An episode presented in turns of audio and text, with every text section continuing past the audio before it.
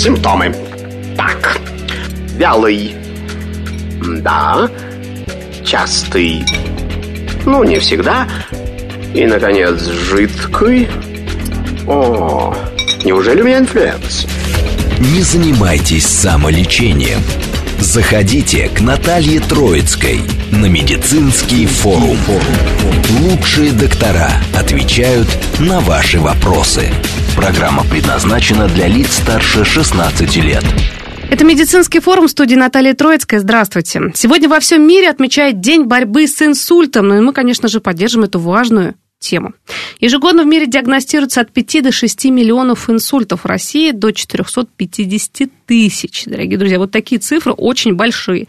На что обращать внимание, если вдруг появились какие-то непонятные симптомы у себя или у близкого человека? И что делать в эти часы? Вообще, какая профилактика инсульта на данный момент существует? Об этом и многом другом сегодня будем говорить с нашим гостем. У нас в студии заместитель директора, руководитель регионального сосудистого центра НИИ имени Склифосовского Ганипар Рамазанович Рамазанов напротив меня сидит, улыбается. Это, слушайте, мне так нравится, что у нас врачи, врачи, неврологи, хирурги, онкологи, все улыбаются, потому что, знаете, с позитивным настроем любую болячку легко победить. Это правда. Да. Полнейшая правда. Начнем? Да, добрый день. Добрый день. Что такое инсульт? Еще раз, миллион раз, простыми словами, но мы должны понять.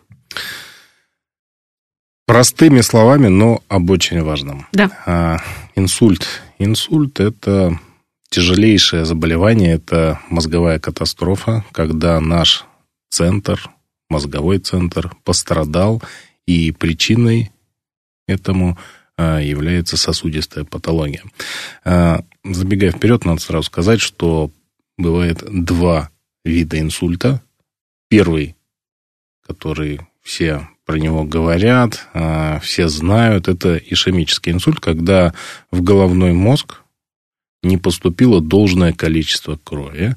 Как правило, это случается по причине тромбоза, когда в мозговом сосуде э, произошел тромбоз. Либо этот тромб туда, так сказать, током крови был доставлен, чаще всего из сердца, либо из э, сонной, например, артерии, где существовала атеросклеротическая бляшка, она разрушилась, и тромб мигрировал, эмбол мигрировал в мозговой сосуд. Закупорил его, и теперь эта область мозга не кровоснабжается. И если это, например, речевая зона или зона движения руки или ноги, человек утрачивает эту способность. Это ишемический инсульт. Бывает инсульт геморрагический, кровоизлияние в мозг он не менее опасен, зачастую даже более опасен, чем инсульт ишемический. Это когда в мозговую ткань по причине, например, очень высоких цифр давления происходит разрыв стенки сосуда, и кровь устремляется, разрушая на своем пути мозговую ткань. Вот два основных вида инсульта. А какие чаще встречаются? Чаще встречаются ишемические. Угу. А мужчина или женщина? Приблизительно одинаково. Часто болеют мужчины и женщины инсультом. Угу. Приблизительно. Понятно. Ну, вот тут по причинам, по причинам Причины, инсульта. Да. По причинам инсульта, да. А, простыми словами, три основные причины. Высокое артериальное давление, атеросклероз, сахарный диабет. Это три основных причины, э, которые могут э, объединить э, в себе так называемые сосудистые факторы риска. Да, к ним еще можно присовокупить, если говорить о инсульте ишемическом, нарушение ритма сердца, например, фибрилляцию предсердий. И очень часто называют мерцательной аритмией. Так вот, при этой аритмии создаются предпосылки внутри сердца, турбулентные токи крови, которые создают внутри э, левого предсердия, иногда и правого, но касательно именно ишемического инсульта нас интересует левое предсердие, создают тромботические массы. И при очередном сокращении сердца эти тромботические массы током крови могут устремиться в направлении мозгового сосуда, закупорить его и быть причиной ишемического инсульта. Ожирение, гиподинамия, и другие, другие прелести современной жизни, когда мы ведем нездоровый образ жизни, малоподвижный, все это может быть причиной э, ишемического инсульта. Почему? Потому что э, результатом всего этого является повышение холестерина, копление этого холестерина внутри сосудистой стенки, в том числе мозговых сосудов, и формирование атеросклеротических бляшек, которые могут быть причиной тромбообразования. Курение. Не надо забывать о таком ужасном явлении, такой пагубной привычки, когда человек добровольно уничтожает свое здоровье. Табакокурение в десятки, в сотни раз увеличивает риск заболеть инсультом и инфарктом миокарда. Причем курение бытует мнение, что курение опасно только э, риском развития рака легких. Нет, курение это э, такое всеобщее зло. Э, табакокурение отравляет весь организм.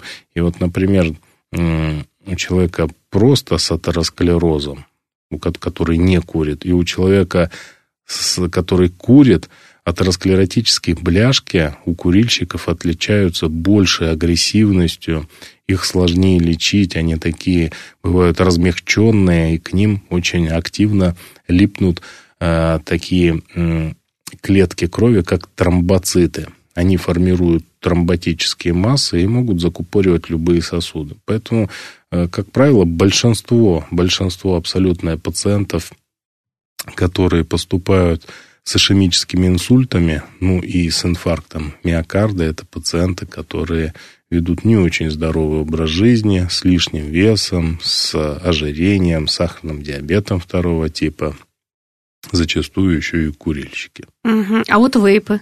Вот курение, кто-то вам сейчас скажет, да вы что, да я же вот, ну, я бросаю курить уже лет 5 на вейпах. Это же, знаете, у нас как что, сразу вот алкоголь и курение – это такие точки, э, касаемые человек начинает доказывать, да у меня бабушка до 97 лет курила, и дедушка курил, и все у него было хорошо, а вы тут меня стращаете. А тут еще и вот, вот вейпы. Я понимаю, что это такая тема, и мы только за здоровый образ жизни, потому что и так не пойми, чем дышим и чего, что едим, так мы еще и сверху накладываем. Пожалуйста. Ну, каждый человек, конечно, а, волен решать, как поступать а, со своими органами, в том числе и с легкими, и что он хочет туда вдыхать, что он туда вдыхать не хочет. Я, например, сторонник того, что я хочу а, вдыхать только воздух в свои легкие, и этот выбор осознанный и научно обоснован. Вейпы – это плохо. Не надо травить свой организм, в том числе вейпами. Ну, недаром во всем мире запрещают эти вейпы, потому что ничего хорошего они не несут. Если у человека есть какая-то зависимость, то надо подумать, а нужна ли она ему. Вот именно, избавляться от нее. А Конечно. вот почему, кстати говоря, что все заболевания сейчас очень помолодели. Ожирение так это вообще... И диабет второго типа сейчас встречается уже у подростков. Вообще раньше такого не было. И атеросклероз у молодых людей 40+. Да. Плюс, и инсульты, инфаркты у молодых людей. Да. С работы увозят парня, ну, я в шоке, 36 лет, это вот было у моих знакомых. Почему это происходит? Опять же, все к тому, что, Фак... ребятки, не переживем. Факторы риска молодеют факторы риска молодеют. То есть те факторы риска, которые приводят к инсультам, к инфарктам миокарда, они становятся моложе. моложе. И, как следствие, в более молодом возрасте развивается клиническая стадия атеросклероза. Если говорить об атеросклерозе как основной причине, одной из основных причин инсультов ишемических, то да, к сожалению, атеросклероз – это не только удел пожилых людей, взрослых, но и в том числе все чаще и молодых людей. В первую очередь это, конечно, связано с нашим питанием, с э, тем, что мы не контролируем уровень холестерина, с большим количеством так называемой нездоровой пищи, которая повышает уровень холестерина – вредного холестерина, липопротеинов низкой плотности, они имеют тенденцию накапливаться внутри сосудистой стенки, образовывать атеросклеротические бляшки. Образование атеросклеротической бляшки – это не дело одного дня или даже месяца и даже не одного года. Это лет 5, 6, 10. То есть нужно около одного десятилетия, чтобы эта атеросклеротическая бляшка а, от доклинической стадии перешла в стадию клинических проявлений, то есть она проявила бы себя. Потому что сложно найти человека, который без клинических проявлений идет, делает какую-то диагностику, ищет у себя атеросклеротические бляшки. Как снизить уровень холестерина? Ну, на эту тему, наверное, лучше говорить со специалистами по питанию, но общеизвестно же, где этого холестерина много, где мало, поэтому если э, соблюдать пищевое поведение с э, богатым рационом растительной пищей, уменьшить потребление жиров животного происхождения, то ваш холестерин будет снижаться. В случае, если у вас холестерин не, не удается снизить, или вы уже перенесли ишемический инсульт, то есть э, специальные препараты для снижения этого холестерина. Ну, для этого э, нужно обратиться к врачу, и он э, определит тактику ведения пациента. А скажите, вот, кстати, инсульты – это наследственное вот такое заболевание, либо нет? Почему? Потому что я, вот сейчас очень много говорят о том, что наследственных факторах многих заболеваний. Например, у молодой девушки или у человека молодого, там, 40 лет, у мамы либо у папы был инсульт в позднем возрасте, либо, наоборот, в раннем у бабушки – как ему теперь с этим жить? Потому что если это наследственный момент, может быть, какие-то профилактические меры принимать заранее. Это вот касаемо рака, это так вот об этом говорят, да? Касаемо инсульта, инфаркта. Тут как? Ну, чудес не бывает. У каждого инсульта есть своя причина. У каждого инсульта есть своя причина, поэтому э, говорить, что во всем виновата генетика, ну, инсульт не совсем то заболевание. Да, и есть, конечно, наследственная предрасположенность, но это не более чем предрасположенность, это не закономерность. То есть, если бабушка или дедушка, или бабушка и дедушка перенесли инсульт, это не значит, что у потомства обязательно будет инсульт. Важно а, взять факторы риска под контроль. Артериальное давление, атеросклероз, диабет, высокий уровень холестерина – здоровый образ жизни, курение, гипотиномия. Вот если всем этим заниматься, то вероятность инсульта стремится к нулю. Почему я так обтекаемо говорю, что стремится к нулю? Потому что абсолютного нуля не существует. Поэтому, если мы живем, значит, определенная вероятность заработать инсульт всегда есть. Вот так Но вот. если соблюдать простые правила, контролировать все, то вероятность инсульта стремится к нулю. Вот так вот. Будем снижать, слушать и знать. Давайте о признаках напомним начинающегося инсульта. Э, обычно, когда Всемирный день борьбы с инсультом, либо mm-hmm. какие-то такие важные даты, я mm-hmm. знаю, что по всей Москве всегда какие-то плакаты, в поликлиниках во всех, в госучреждениях. Вот я вас перебью. Да. Москва отличается тем, что э, в Москве есть прям государственные программы. И это не только ко дню борьбы с инсультом, это ежедневно происходит. Если человек, э, который пользуется метро ежедневно, или у него рядом есть поликлиники, и он такой наблюдательный, обращает внимание на билборды, то по, всем, по всей Москве, как в метро, так и в поликлиниках, я вот, например, детишек своих в школу вожу, там везде развешаны плакаты. И с симптомами инсульта. Почему? Потому что инсульт – это эпидемия. Это пандемия, это такое количество людей, в том числе и работоспособного возраста, которые могут заболеть этим инсультом. Почему? Потому что не контролируют свои факторы риска или относятся без должного контроля к этим факторам. Так вот, э, эти плакаты, они призваны научить э, обычных людей без медицинского образования своевременно и достаточно качественно диагностировать симптомы инсульта. А, если сконцентрироваться на основных симптомах, самых частых симптомах, вообще инсульт может проявиться абсолютно любыми симптомами. Например, а, пропала чувствительность на лице и на руке. Это угу. может быть инсульт. Я могу продолжать э, говорить про симптомы инсульта бесконечно так. долго, поэтому угу. сконцентрируюсь на самых частых. А, как если вы по какой-то причине заподозрили у человека инсульт, нужно попросить его посмотреть на вас и улыбнуться, улыбнуться и оценить симметрию лица. Если вы видите, что половину лица как бы в сторону так лицо перекосило, то подозревайте у этого человека инсульт. Что делать? Взять телефон и срочно позвонить в скорую помощь. Если вы подозреваете у человека инсульт, то попросите его поговорить с вами. Обратитесь к нему, задайте какой-нибудь вопрос, э, задайте вопрос посложнее.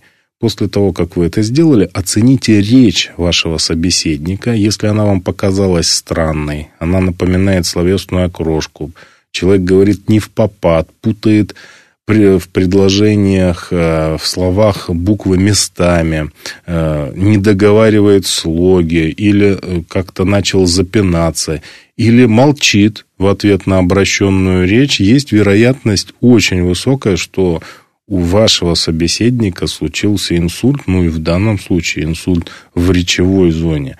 Инсульты в речевой зоне всегда опасны, почему? Потому что очень долго идет восстановление, потому что речь это очень сложная функция человеческая, человеческого мозга, и восстанавливать ее очень сложно. Поэтому, если вы распознали этот симптом, то первое, что вы должны сделать, позвонить в скорую помощь. А следующий достаточно частый симптом инсульта – это слабость в руке или в ноге. Поэтому, если вы заподозрили это, попросите вашего собеседника, у которого вы подозреваете инсульт, э, вытянуть перед собой две руки. И посмотрите, есть ли слабость какой-то руке. Э, обычно рука, которая слабее, которая ослабла по причине инсульта, она начинает опускаться. Или человек вообще не может ее двигать. И в таком случае, в таком случае э, подозревайте у пациента инсульт и срочно звоните в скорую помощь. Если человек без сознания? А, если человек без сознания, да, есть инсульты, которые проявляются нарушением сознания. Надо срочно звонить в скорую помощь, и не надо заниматься самодиагностикой, самолечением, э, предпринимать какие-то э, попытки дать препараты в рот человеку без сознания, это может закончиться очень печально для э, того, кто сознание потерял. Почему? Потому что человек может просто эти препараты проглотить не в сторону желудка, а они могут попасть в дыхательные пути, будет аспирация, Поэтому этого делать не следует. Что следует делать, если вы увидели, как человек потерял сознание? Первое – это обезопасить этого человека, э, освободить воротник, чтобы не было как бы человеку тяжело дышать. Если вы заметили, что есть э, признаки рвоты, поверните пациента обязательно на бок и срочно вызывайте скорую помощь. Если вы увидели, что у человека с потерей сознания присутствуют судороги, ни в коем случае не суйте свои пальцы ему в рот в попытке разжать эти челюсти, как это в фильмах часто вы видите. Это вообще категорически делать нельзя. В самом лучшем случае у вас ничего не получится, а в худшем случае вы можете получить очень серьезную травму, потому что если у пациента случился эпилептический припадок, сила сжатия челюстей такова, что вы, в принципе, можете лишиться одного или двух пальцев на своей руке. Не суйте никогда э, в рот пациенту, у которого видите судорожный припадок пальцы. Не надо разжимать челюсть, язык никто не проглотит. Не надо стараться, как это где-то в каких-то давних-давних пособиях было написано, что надо срочно достать язык, чтобы пациент да. его не проглотил. Не надо этого делать, потому что никто язык не проглотит. Положите человека на бок, срочно вызывайте скорую помощь. Обезопасьте человека, сделайте так, чтобы он в судорогах, не дай бог, не ударился головой об какие-то тяжелые предметы, чтобы рядом не было там стекла, которое может поранить человека, чтобы не было вилок, ножей, не знаю, Вот это вот важно знать, Важно, потому что у важно. нас же любят, как э, сердобольные все, или если рядом, например, это на улице происходит, все пытаются как-то помощь оказать. Не надо. Обезопасили, если вдруг на проезжей части или на трамвайных путях убрали человека, подвинули все, вызвали скорую помощь. Да. Вот по поводу... Про, про да. скорую помощь. Да. Про скорую помощь. Мы живем в мегаполисе. А, Дорожная ситуация зачастую оставляет желать лучшего, но есть статистика. Скорая помощь в Москве доставляет пациента в специализированный стационар за 20 минут. Всегда. То Нет есть- такого, что скорая помощь стоит в пробке, что скорая помощь везет человека там 40 минут, час везет. Нет, такого нет. Это логистика, грамотно выстроенная годами, десятилетиями, проработка путей эвакуации пациентов. Да, это работает, поэтому правило золотого часа на самом деле, оно на 50% зависит от того, как быстро привезут пациента, а вот э, благодаря правительственным программам и расширением, увеличением количества подстанций скорой помощи. Пример приведу.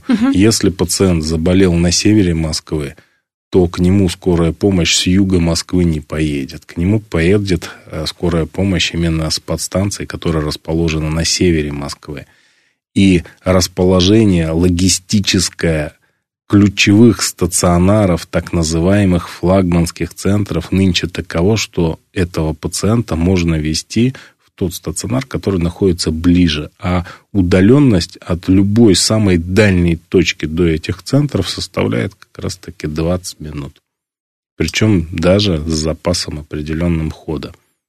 А если а, случается так, что в Подмосковье я получаю... Но, но он хочет попасть в Москву, либо везут его а, Очень родные... часто, очень часто, да, да. да, эвакуируют таких пациентов. То есть москвичи, москвичи Да. имеют приори- Где-то на даче. приоритетное право получить э, помощь э, внутри Москвы. Да, их эвакуируют, за ними отправляют автомобиль. Центр экстренной медицинской помощи, скорая помощь отправляется этими пациентами. Мы регулярно принимаем таких больных москвичей, которых эвакуируют из подмосковных стационаров, из других городов, из-за границ привозят. Да? У нас сейчас э, лежит э, девушка, Мгм. которая заболела инсультом э, в другой стране. Девушка. Девушка, да, она москвичка, да, и ее доставили в Москву, и мы приняли ее на лечение, занимаемся лечением. Вот так главное, чтобы... Вот мы про золотые часы говорили, да? Главное не ждать.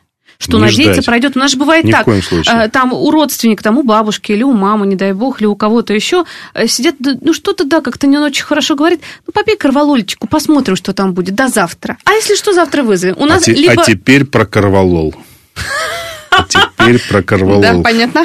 А, Препарат, конечно, эффективный. А, Я вообще думаю, что его, над его названием работала специальная группа нейролингвистов и нейропсихологов. Несмотря на то, что он называется корвалол, он никакого отношения к сердцу, кор, да, кор, Мгм. никакого отношения к сердцу не имеет. Там содержится фенобарбитал. Это препарат, который, ну, так сказать, седативным действием обладает.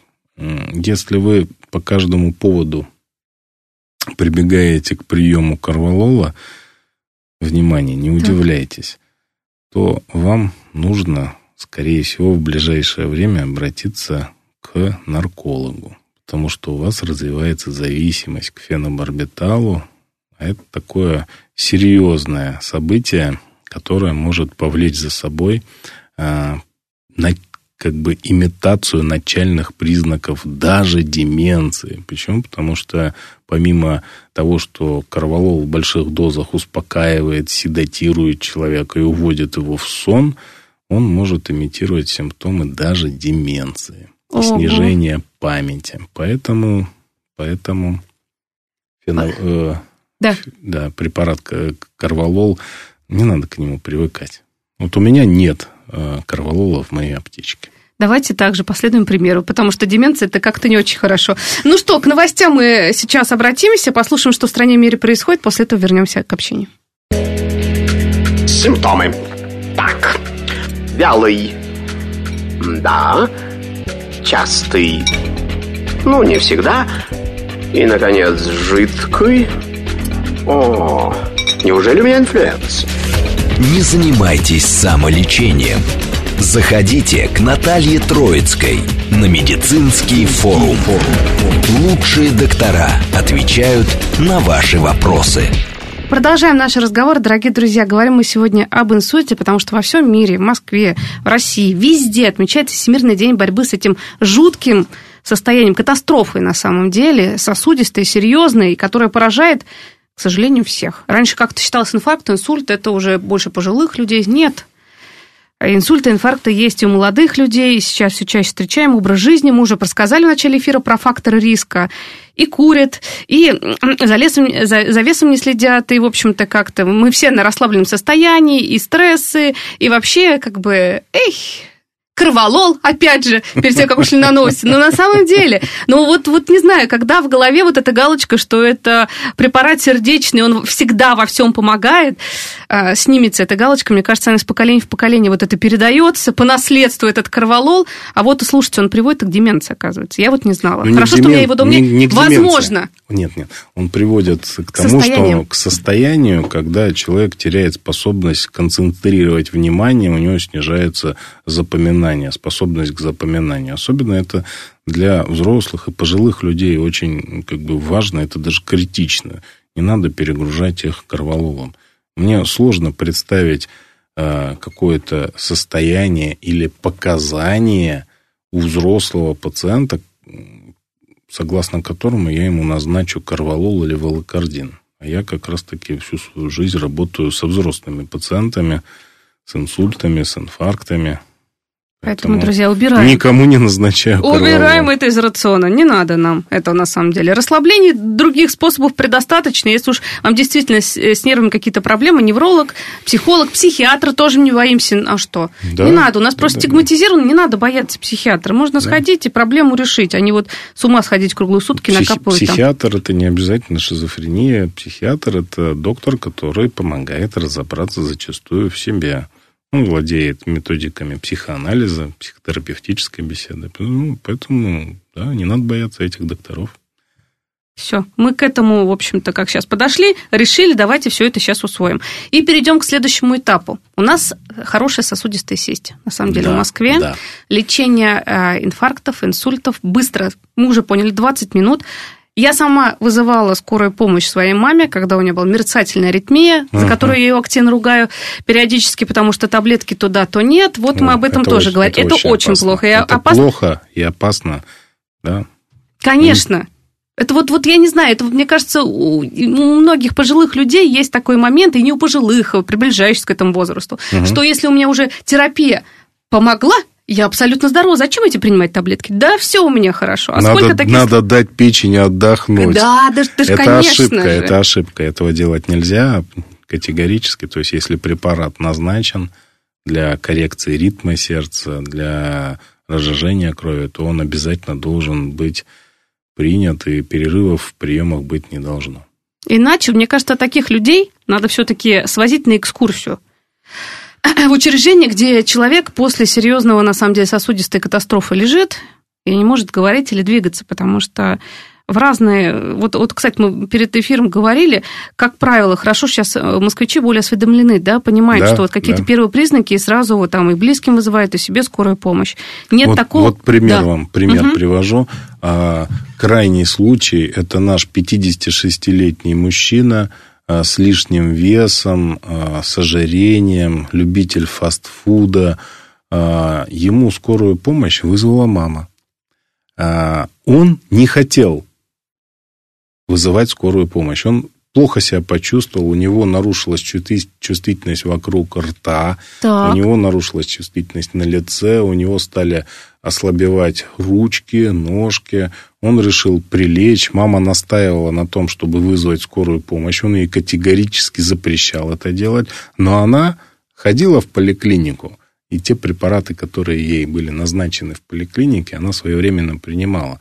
И мама вызвала скорую помощь. И вместе со скорой помощью мама приехала к нам в Склиф, привезла сына, он был уже в коме, но мы действовали быстро. Сейчас этот 56-летний мужчина ходит, полностью говорит, видит, слышит, дышит сам, и все у него должно быть хорошо. А причина инсульта в его случае э, скрылась под атеросклерозом. И этот атеросклероз повредил основную мозговую артерию, она так и называется, основная мозговая артерия, он был в коме.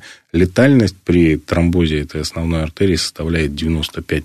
Ох. Да, а мы, так как у нас есть все методы диагностики этого состояния и самое главное лечение, лечение, то мы достали ему из этой основной артерии тромб, и через два часа он находился уже в сознании, не в коме, а спустя шесть э, часов он уже мог дышать сам. А на следующие сутки он сидел в кроватке и говорил, что будет теперь слушать маму. Вот, слушайте, ну это счастье, на самом деле, что так да, получилось, да, да. потому что, к сожалению, бывают и другие исходы. Но давайте мы все-таки про лечение сейчас поговорим на примере, конечно, вашего флагманского центра, Склифосовского. Но в любом случае, вы всегда же были в лидерах, всегда. Какие-то сложные случаи, куда Склиф. Все это прекрасно понимают. Но вообще, как происходит с инсультом? Я же понимаю, что у вас вот круглосуточно, сейчас телефоны вот, вот это убрали в сторону, но звонки не прекращаются круглые сутки. Это у всех так? Конечно да, да, же. да. Мы живем, мы живем в этом, мы живем этим. А, да, флагманские центры – это такая московская программа а, флагманских центров, куда поступает э, и 200, и 250 человек в сутки. Это разные пациенты от э, травмы опорно-двигательного аппарата, от разрывов сухожилий или травмы в быту, заканчивая инфарктами миокарда, аппендицитами, холецистопанкреатитами, инсультами тяжелыми, ну и так далее, и так далее. То есть это такие флагманские центры, где круглые сутки есть врачи всех специальностей. Там хирурги, гинекологи, рентгеноэндоваскулярные хирурги, кардиологи, нейрохирурги, неврологи. Ну, всех не перечесть, и они 24 часа в сутки располагают как диагностическими методами, начиная от лабораторной и ультразвуковой диагностикой, заканчивая высокоспецифичными ангиографическими установками, компьютерными томографами, магнитно-резонансными томографами. Ну, то есть оснащены по самому последнему слову медицинской техники – ну, подготовленный кадр, который уже все кадры. знают от и до. Конечно. Я же понимаю, кадры что кадры да. решают все. Решает все да. из, известно, что если дать э, даже самую дорогую современную установку неквалифицированному специалисту, то толку от этого не будет, а пациенту от этого может даже ничего хорошего не случится. Так вот, это, конечно, кадры. Кадры – это э, кадровый центр Департамента здравоохранения города Москвы, который кует эти кадры безостановочно, и эти люди работают потом в стационарах города Москвы, в поликлиниках города Москвы. Прекрасно. Давайте все-таки про лечение инсульта поговорим, как это все происходит. Итак, скорая помощь привозит к вам, вы уже знаете, вы уже готовы. Да. Вы уже готовы знать, что это пациент? Мы знаем, что пациент едет к нам. Угу. Мы знаем его возраст, мы знаем приблизительно тяжесть его состояния, и мы понимаем, что, например, бывает так, что пациента везут в коме. Если пациента везут в коме, мы, конечно, его сначала возьмем в нашу реанимацию, мы его а, подключим к аппарату ИВЛ, и после этого повезем в компьютерную томографию, сканировать мозг. Если этот пациент не в коме с охранным уровнем бодрствования, у него нет психомоторного возбуждения или судорог, угу. то мы с таким пациентом прямиком, минуя все приемные отделения на всех парах, прям вот на всех парах, не заедем, а залетим в кабинет КТ, э, компьютерную томографию мозга выполним и выполним компьютерно-томографическую ангиографию. То есть мы посмотрим все сосуды шеи и головного мозга. В зависимости от того, что нам дает эта диагностика, мы принимаем дальнейшие решения. Если это кровоизлияние в мозг, если это разрыв аневризмы, то под такими же парами э, раз, э, развертывается нейрохирургическая операционная, приходит нейрохирург, срочно забирает этого пациента, его оперируют, клипируют аневризму. Если это инсульт э, не геморрагический, а ишемический, э, и у этого этот пациент приехал в течение первых четырех с половиной часов от начала симптомов, то этому пациенту мы введем внутривенный препарат для растворения тромба. Если тромб сохраняется внутри мозгового сосуда, мы этого пациента подадим в рентгеноперационную. Причем вот то, о чем я вам сейчас говорю, сейчас, вот прямо сейчас, в данную секунду, э, в НИИ Склифосовского на пятом этаже в гибридной нашей самой новой операционной именно это происходит. Поступила пациентка 85 лет э, с симптомами инсульта, перестала говорить, перестала двигаться половина рука и нога. И у пациентки диагностировали тромбоз одной из таких крупных мозговых артерий, средняя мозговая артерия. Пациентке ввели внутривенно препарат для разжижения тромба и подали пациентку в рентгеноперационную. Сейчас будет этот тромб доставать. А причиной этого тромба случилось нарушение ритма сердца, фибрилляция предсердия, или, как вы все ее знаете, под кодовым названием мерцательная аритмия. Да. Вот. Это более такое распространенное название фибрилляции предсердий. Вот. Она не пила таблетки для разжижения крови, не пила препаратов для контроля ритма сердца, и вот случилось. Но скорая помощь довезла эту пациентку за 19 минут. Как здорово. Вот, ну, слушайте, ну... Ну, как э, надо, здорово, насколько, горо- насколько здорово. Надо брать э, пример у Москвы, на самом деле. Это, я понимаю, что у нас здесь вообще основа основ, и пример примеров. А в Москве все происходит, вот это сосудистые сети, как все это быстро работает, если вдруг... При, причем да. сосудистые сети друг с другом связаны. Есть э, информация о каждом центре, центры друг с другом взаимодействуют, происходит обмен опытом. Вот, например, недавно был летом Урбан форум, все его посетили. Да. О, Огром, огромное количество выступлений врачей, все делились своим опытом, рассказывали друг с другом рассказывали друг другу угу. о своих достижениях и как жизнь изменилась, как там в диагностическом или лечебном плане для пациентов. Ну, все это лучше пациентам и врачам, конечно же. А вот вопрос, от чего зависит все-таки успешное лечение пациента с инсультом? Это факторы риска мы уже сказали.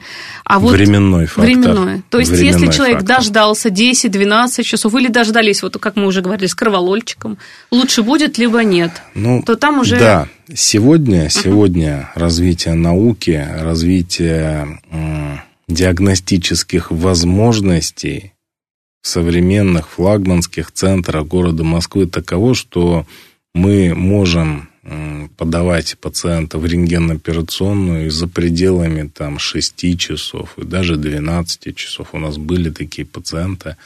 Вот, например, пациент, про которого я рассказывал, которого ну, мама вызвала скорую помощь, который был в коме, его скорая помощь привезла в коме, а теперь он ходит и с удовольствием на камеру рассказывает о своем спасении – этот пациент был доставлен ну, достаточно поздно, спустя где-то там 12 часов от начала симптомов. Если говорить о состоянии диагностическом там, 5 или 10-летней давности, то такому пациенту, скорее всего, не удалось бы помочь и спасти жизнь. А сегодня все флагманские центры располагают возможностью КТ-перфузии головного мозга, то есть мы можем оценить есть там сохранная мозговая ткань или нет, насколько выражен отек мозга, сохраняется ли тромбоз этой инсультной артерии, и быстро такого пациента подавать в рентгеноперационную, что, собственно говоря, было сделано. Как правило, с инсультом, я понимаю, что разной степени инсульт, да, разное состояние, выписывать, сколько обычно койка дней, да, вот человек э, находится э, после инсульта перенесенного в больнице? Все зависит от очень и очень многих составляющих. В первую очередь это коморбит. Коморбит – это тот багаж, тот рюкзак различных заболеваний хронических, которых, которые пациент несет с собой. А, если этот рюкзак полон, Если у пациента уже застойная сердечная недостаточность, хроническая обструктивная болезнь легких, фибрилляция предсердий, диабет декомпенсированный сахарный, ну и так далее, и так далее, то, конечно, у такого пациента сроки нахождения в стационаре могут быть критически высокими. Почему? Потому что он требует реанимационного сопровождения. Он не может самостоятельно эффективно дышать, у него развивается копление жидкости, отеки развиваются. Да, современная мочегонная терапия, современные диуретики способны такого пациента вернуть к жизни, но на лечение может потребоваться очень много времени. А вот возвращаясь к нашему пациенту, который да. в коме поступил, ага. мама которому скорая помощь мама молодец, вызвала. Мама молодец. Вот. Он так и говорит, если бы не мама, я бы погиб. Мама – главный человек в жизни, особенно когда мама такая начитанная и еще спорит с, с сыном. Конечно. Видишь, какие вот у нас э, конечно. молодцы, конечно. Пенсионеры в Москве очень активные. Есть московская программа, так и называется, «Московское долголетие». Да мне вообще радует в парках, вот как да, раз когда спортом да, занимаются, какие-то да. танцы, и куда-то выезжают, и экскурсии. Молодцы, просто молодцы, так и надо. Вот, а у меня вот такой вопрос, который часто задают очень многие, кто пережил инфаркт или инсульт. А риск повторного инсульта каков? Вообще я понимаю, что когда человек выходит э, из стационара с, э, с большим объемом рекомендаций, что нужно, что нельзя, какой образ жизни теперь необходим для человека – Первые несколько месяцев все ангелы и паиньки. То есть, конечно, конечно, я все буду делать, и все типа, ну, как бы делает и принимает препараты. А потом, это уже, это примеры из жизни вообще моих близких людей, кто вот э, у моей подруги, у папы был инфаркт. Первые, первые пять месяцев он держался. Не курю, правильно питаю, все как надо, препараты принимаю. А потом, ах, все нормально. Понесло все по той же. Опять за сигарету, за жирное и жареное, любимое. Вот, э, вот у таких пациентов, я не буду этот пример, дай бог здоровья, чтобы все было хорошо, но вот у пациентов, которые соблюдают все, риск повторного инсульта каков в процентах? И кто не соблюдает? Пациент, который соблюдает фармакологический режим, то есть все принимают препараты регулярно, которые прописаны врачом, который модифицировал образ жизни, который контролирует факторы риска повторных инсультов, у него риск инсульта минимальный. Он нулевым стать не может никогда, а так как человек уже перенес инсульт, он у него все-таки высокий. Угу. Но если сравнить с человеком, который не принимает вообще препараты, то я скажу так, если человек перенес ишемический инсульт, ему были назначены препараты, он их не принимает или отменил, или снизил дозы этих препаратов, кратность приема изменил, то вероятность повторения инсульта у этого пациента в течение года составляет 50%. То есть это 50 на 50. Ого! Да. Вот это да. Это вот сейчас к тому, что кто самолечением у нас занимается, лучше знает, когда препарат принимать. И сейчас все у меня хорошо. По поводу препаратов да. скажу следующее. Все препараты, которые назначены пациенту для профилактики повторного инсульта на протяжении двух лет, все пациенты будут получать в Москве бесплатно. Класс. Ну вот, слушайте, новости хорошие. Главное, чтобы теперь выполнять рекомендации. И не торговаться с доктором. А можно я приму, а можно я не приму, а я себя чувствую хорошо. Слушайте, ну все, все делается для того, чтобы вы себя всегда хорошо чувствовали.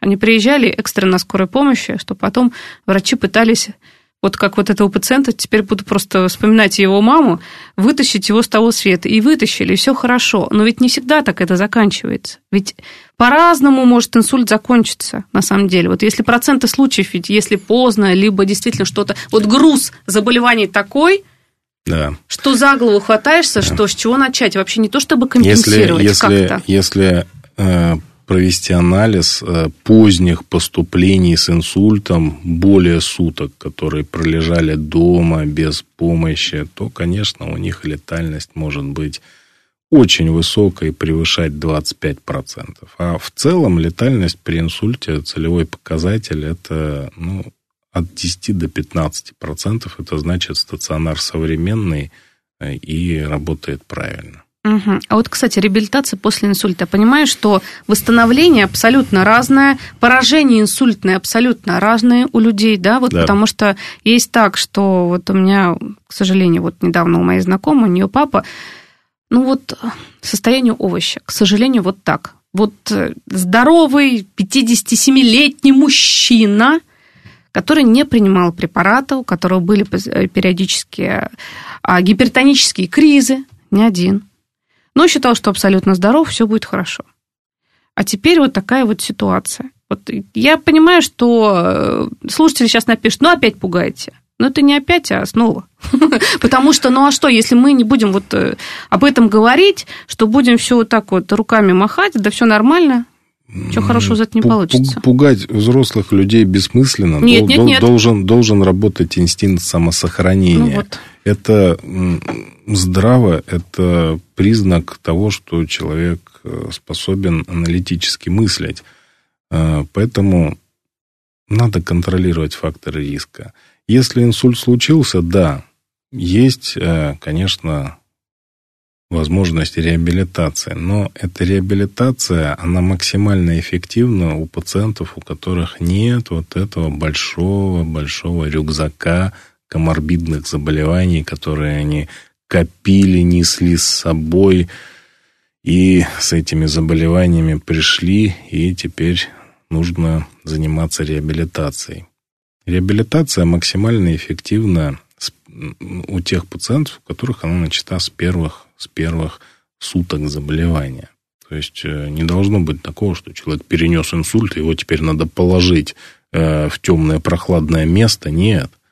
Его надо положить на самое видное место и в течение первых суток заниматься его активизацией. Почему? Потому что если не заниматься активизацией пациента, будут пролежни, будут различные повреждения кожи, будут флебиты, тромбозы вен нижних конечностей, а это чревато осложнением тромбоэмболии легочной артерии. Поэтому нужно заниматься. Если говорить о том, что дальше пациент после выписки из стационара, перенесший инсульт, поедет на реабилитацию, да.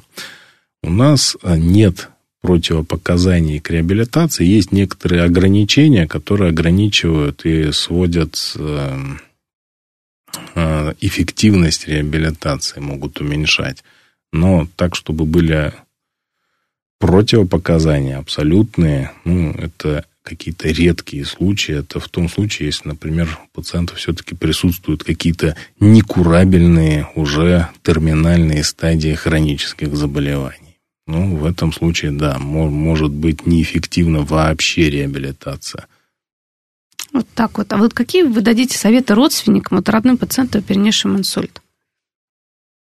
Это же вообще, я понимаю, что образ жизни вообще в семье должен поменяться. Если у человека, вот он после стационара, и хорошо, когда человек вот вышел как этот мужчина молодой. Бабушка молодец, мама молодец. Но он вышел, но теперь ему четко придется пересмотреть э, свое пищевое поведение. Он сразу сказал, он прям Вчера мы с ним говорили, он угу. каждый раз во время беседы говорит, это фастфуд, это фастфуд, это вот эта пища, она мне так нравится, она такая вкусная, но я, но я, говорит, взрослый человек, мне 56 лет, и я понимаю, что я сам себя довел до этого состояния. Мы говорим, ну, хорошо, что вы понимаете, но э, вы вовремя спохватились, и у вас есть время все исправить. Надо похудеть килограмм на 25-30, заняться каким-то активным таким спортом.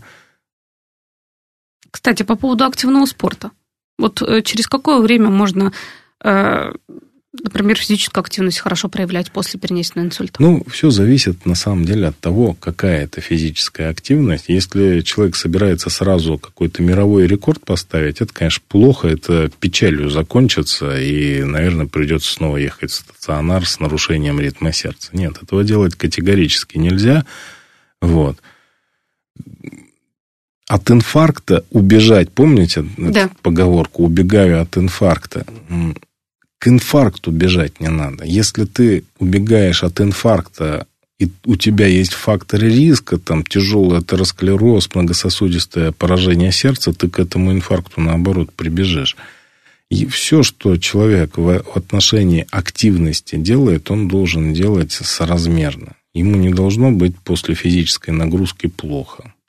Начать надо со снижения веса и изменения пищевого поведения. А любые активности физические должны быть осуществляться под контролем инструктора по лечебной физкультуре. Спасибо вам большое. Благодарю за интереснейший эфир. У нас в гостях заместитель директора, руководитель регионального сосудистого центра НИИ имени Склифосовского Ганипар Рамазанович Рамазанов. Спасибо, благодарю.